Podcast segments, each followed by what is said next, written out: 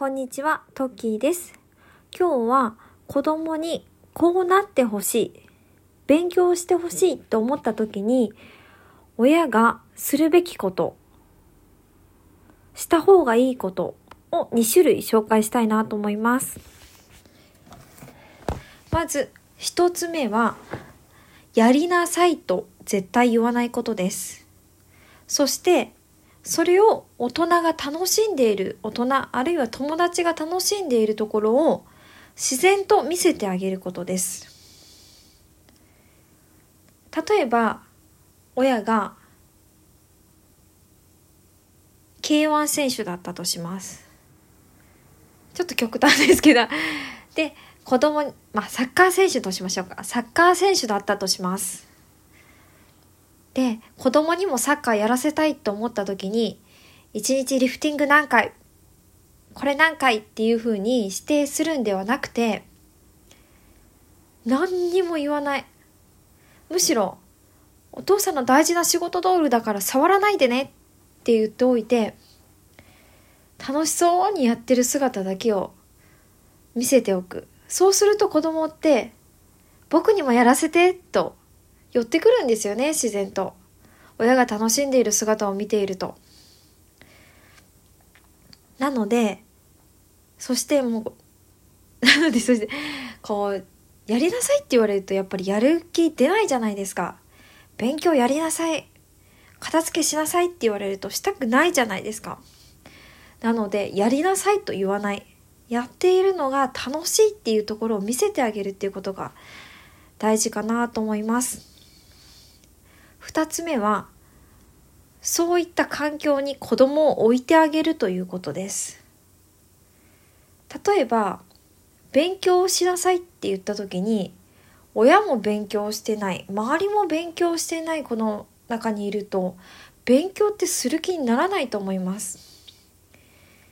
勉強がなぜする気になるのかっていうとこう周りの子親というよりもやっぱり同世代の周りの子に影響を受けることってすごく多いと思うので同世代の周りの子が勉強している環境に子供を入れてあげるということです。私が人生変わった経験でもあるんですけども両親祖父母含めて勉強する人間は私の周りには一人もいませんでした。祖父母は家が貧しかったので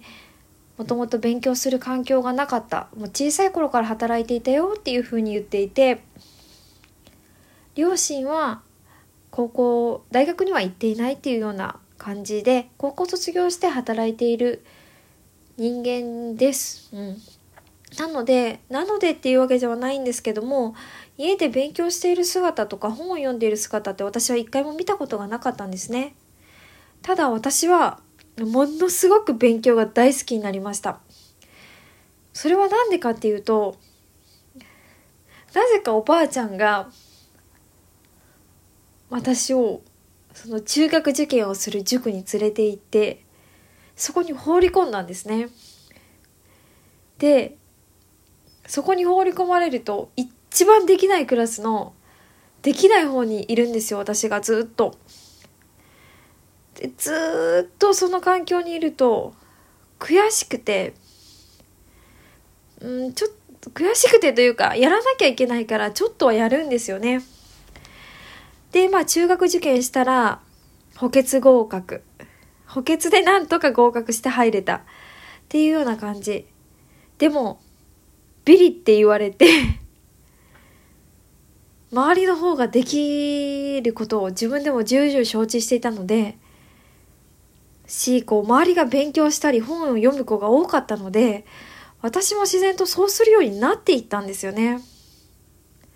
これってすごく大きなことで親自身がやらなくても子供をそういう環境に入れてあげるということ入れてあげることで子供って自然と周りから学んでいくんですよね。あれしなさいこれしなさいって言われなくても自分が考えて何をしなきゃいけないかわかるんですよね。なのでこうそういう環境にそういう、うん、勉強するような人間になってほしい。あるいは、まあ、稼げるような人間になってほしい。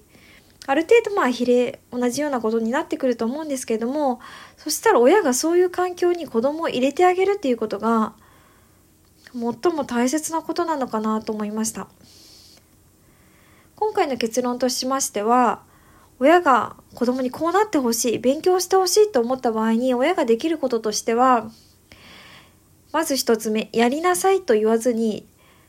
周りが親友達が楽しんでいる状況を見せること。に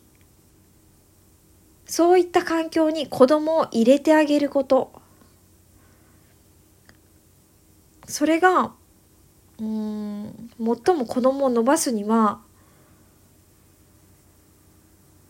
いいのかなっていうふうに思っています。やりやりなさいって言われて強制的にやらせるのではなくて自らがやろうと思って動けるようになるのは全然違うのでそこを自分で考えて行動さできるような人になってもらうこと